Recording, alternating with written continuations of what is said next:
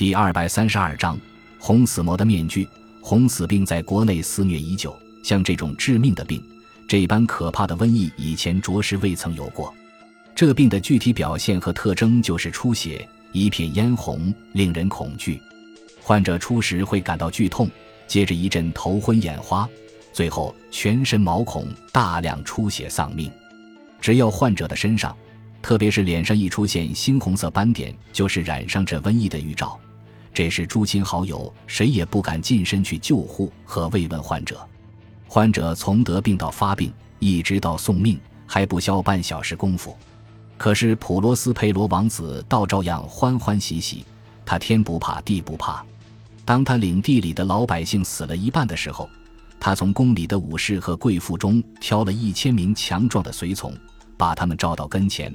然后带着他们隐居到他统治下的一座雉叠高筑的大寺院里去。这座寺院占地宽广，建筑宏伟，完全按照普罗斯佩罗王子那古怪而骄奢的品味兴建而成。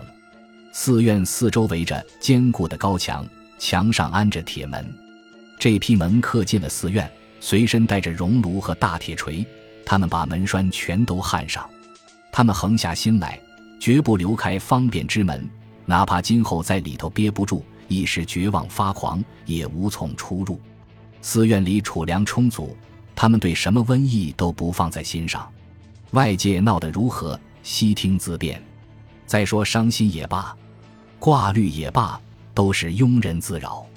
王子早已安排好一切寻欢作乐的准备，有说笑逗乐的，有即兴表演的，有跳芭蕾舞的，有演奏乐曲的，有美女，还有醇酒。寺院里应有尽有，尽可以安享太平；寺院外却是红死猖獗。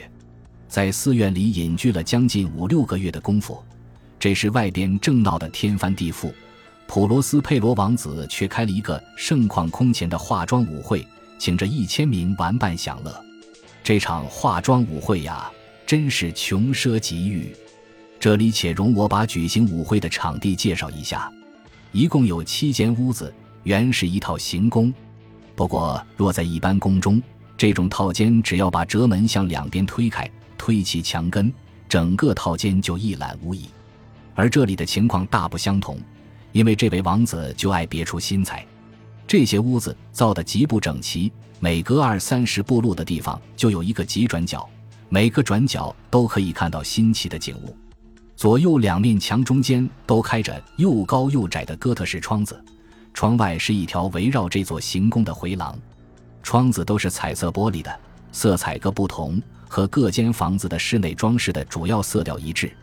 譬如说，东厢那间悬挂的装饰是蓝色的，窗子就蓝得晶莹；第二间屋子的装饰和帷幔都是紫红的，窗玻璃也照样是紫红的；第三间屋里一律是绿的，窗扉也是绿的；第四间的家具和映入的光线都是橙黄的。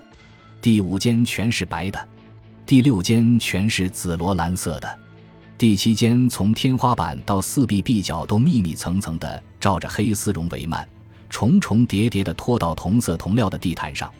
只有这一间的窗子色彩同室内装饰不一致，这里的窗玻璃是猩红色的，红的像浓浓的血。这期间屋子摆得满坑满谷，悬空挂着的大批金碧辉煌的装饰品中。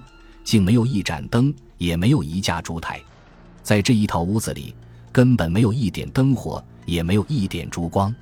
不过，在围绕这套屋子的回廊上，每扇窗子对面都搁着一个沉甸甸的大香炉，香炉里有个火波发出的光，透过彩色玻璃，照得屋里通亮，呈现出五光十色、千奇百怪的景象。可是，在那间黑屋里，火光透过血红的窗玻璃，照射到漆黑的帷幔上，却是无比阴森。凡是进屋的人，无不应得脸无人色，所以男男女女没有一个敢走进屋来。在这间屋里的西墙前摆着一台巨大的乌木坛时钟，钟摆左右摇动，发出的声音又沉闷又呆滞又单调。每当分针在钟面走满一圈，临到报时之际，大钟的黄铜腔内就发出一下深沉的声音，既清澈又洪亮，然而调子又如此古怪，因此每过一小时。乐队的乐师都不由得暂停演奏来倾听钟声，跳着华尔兹舞的双双对对也不得不停止旋转，正在寻欢作乐的红男绿女不免乱一阵子。这且不说，钟声在一下下敲响的时候，连放荡透顶的人都变得脸如死灰，上了年纪的和老成持重的都不由双手抚额，仿佛胡思乱想得出了神。等钟声余音既止。舞会上又顿时一片轻松的欢笑声，乐师个个面面相觑，哑然失笑，似乎借此为刚才那番神经过敏的愚蠢举止解嘲。大家还私下悄悄发誓，保证下回中想再也不这样感情用事。不想时间过得飞快，转眼间就过了六十分钟，即过了三千六百秒，时钟又敲响了。这时又照旧出现一片混乱和震惊。尽管如此。这场欢宴还是规模盛大，让大家玩得痛痛快快。王子的口味毕竟古怪，他对色彩和效果别具慧眼，他对诗性的装饰一概不放在眼里。他的设想大胆热烈，他的概念闪耀着粗野的光彩。有人以为他疯了，他的门客却不以为然。不过要确定他没有疯，少不得要听到他说话，见到他的面，跟他接触过才行。在举行这个盛大宴会之际。期间屋子里那些活动装饰大多是他亲手指点安排的，化妆舞会的声光设计也是迎合他的主导口味的。不消说，真是五光十色，变幻无穷，令人眼花缭乱，心荡神驰。差不多都是在欧纳尼里看见过的场面，到处都是光怪陆离的形象和打扮不伦不类的人，一切梦幻般的奇景，只有疯子头脑里才想得出。固然有不少东西美不胜收，但也有不少东西伤风败俗，有不少东西稀奇古怪，有的叫人看了害怕，还有许多叫人看了恶心。事实上，在这七间屋子里走来走去的人，无疑一群梦中人。这些梦中人映照着各间屋子的色彩，不断扭曲着身子，竟惹得乐队如痴如狂，奏出配合他们步子的回声。那间黑屋里的乌檀木时钟又敲响了。一时间，除了钟声外，万籁俱寂，声息全无。这些梦境顿时凝住了。但等钟声余音消失，其实只有一眨眼的功夫而已。人群中便发出一阵抑制不住的轻微笑声，随着远去的钟声荡漾着。音乐又一下子响了起来，梦境重现。香炉散射出来的光线，透过五颜六色的窗子，照着冲冲人影，正扭曲得更欢。但是。黑色的那一间，那些参加化妆舞会的还是没人敢去。夜色渐蓝，从血红的窗玻璃中泻进一排红光，那片乌黑的帷幔令人魂飞魄散。其他屋里都挤得满满的，充满活力的心脏正扑腾扑腾跳得起劲，狂欢方酣，不觉钟声当当已入午夜。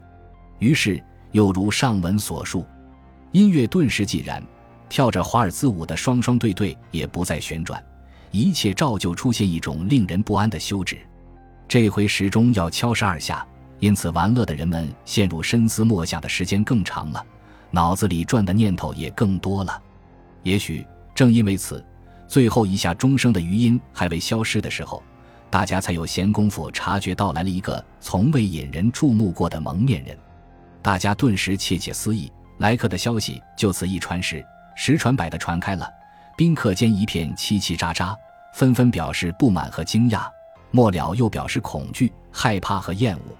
完全可以这么说一句，在我笔下描绘的这么个无奇不有的宴会里，一般寻常人的出现是绝不会引起轩然大波的。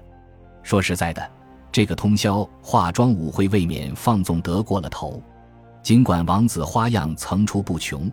但是大家议论着的这个人，竟比王子有过之无不及。就说那些极端放荡不羁的人吧，他们的心里也未尝没有过动情的心弦。即使那些平素视生死大事为等闲的人，也难免有些事情不能等闲视之。看来全体宾客对这个陌生人的装束和举止都深表反感，因为他既没有丝毫妙趣，也没有半点礼仪可言。这个人身材瘦长。从头到脚裹着寿衣，一张面具做的和僵尸的脸容相差无几，就算凑近细细打量，也很难看出这是假的。在这里疯狂作乐的人，对这里种种情形，尽管心里不满，还是容忍得了。但是这个人却太过分了，竟然扮成红死魔。他的罩袍上溅满了鲜血，宽阔的前额和五官都布满恐怖的猩红点。这个鬼怪动作缓慢而庄重，在跳华尔兹舞的宾客中走来走去，仿佛想继续把这个角色扮演得更加淋漓尽致似的。普罗斯佩罗王子乍一看这个如此放肆的鬼怪，便不由浑身痉挛，直打哆嗦。看来不是吓着了，就是心里厌恶。立马他气得前额涨红，他声嘶力竭地喝问身边的门客道：“哪个胆敢？哪个胆敢用这种该死的玩笑来侮辱我们呀？把他抓起来，掀开他的面具，我们倒要瞧瞧，明一早绑到城头上绞死的究竟是个什么人。”普罗斯佩罗王子说这一番话时，正站在东厢一间蓝色的屋里，他声音洪亮清澈，传遍了七间屋子。因为王子生来鲁莽粗野，所以他一挥手，音乐戛然而止。王子身边跟着一帮脸色苍白的门客，在他说话时，这帮门客就已向不速之客稍稍逼近。谁知这个不速之客反而不慌不忙，步子庄重地逼近王子身边。大伙儿看到来者如此狂妄，早已吓坏了，哪儿还有什么人敢伸出手去把他抓住啊？因此。这个不速之客竟然通行无阻地走到王子面前，相距咫尺。这时，那一帮子跳舞的人都情不自禁地纷纷从屋子中间退避到墙跟前。那人便趁此脚步停步地朝前走，步子还是像先前那样不同寻常。他一步一步地走出蓝色的屋子，走进紫红色的屋子，出了紫红色的屋子，又走进橙黄色的屋子，如此又走进白色的屋子，再由此走进紫罗兰色的屋子。王子刚才一时胆怯，这时已恼羞成怒，气得发疯。他匆匆忙忙一口气冲过六间屋子，大家都吓得要死，没一个敢跟着他。他高举一把出鞘的短剑，慌忙地逼近那怪异之人，相距不过三四尺。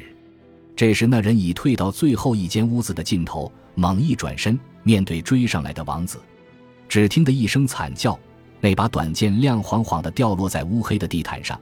霎时间，普罗斯佩罗王子扑倒在地毯上，那帮子玩乐的人见状，才铤而走险，一哄而上，涌进那间黑色的屋子里。那个瘦长的身躯正一动不动，直挺挺站在乌檀木石中的暗处。他们便一下子抓住他，不想使猛劲一把抓住的，竟只是一袭寿衣和一个僵尸面具，其中人影全无。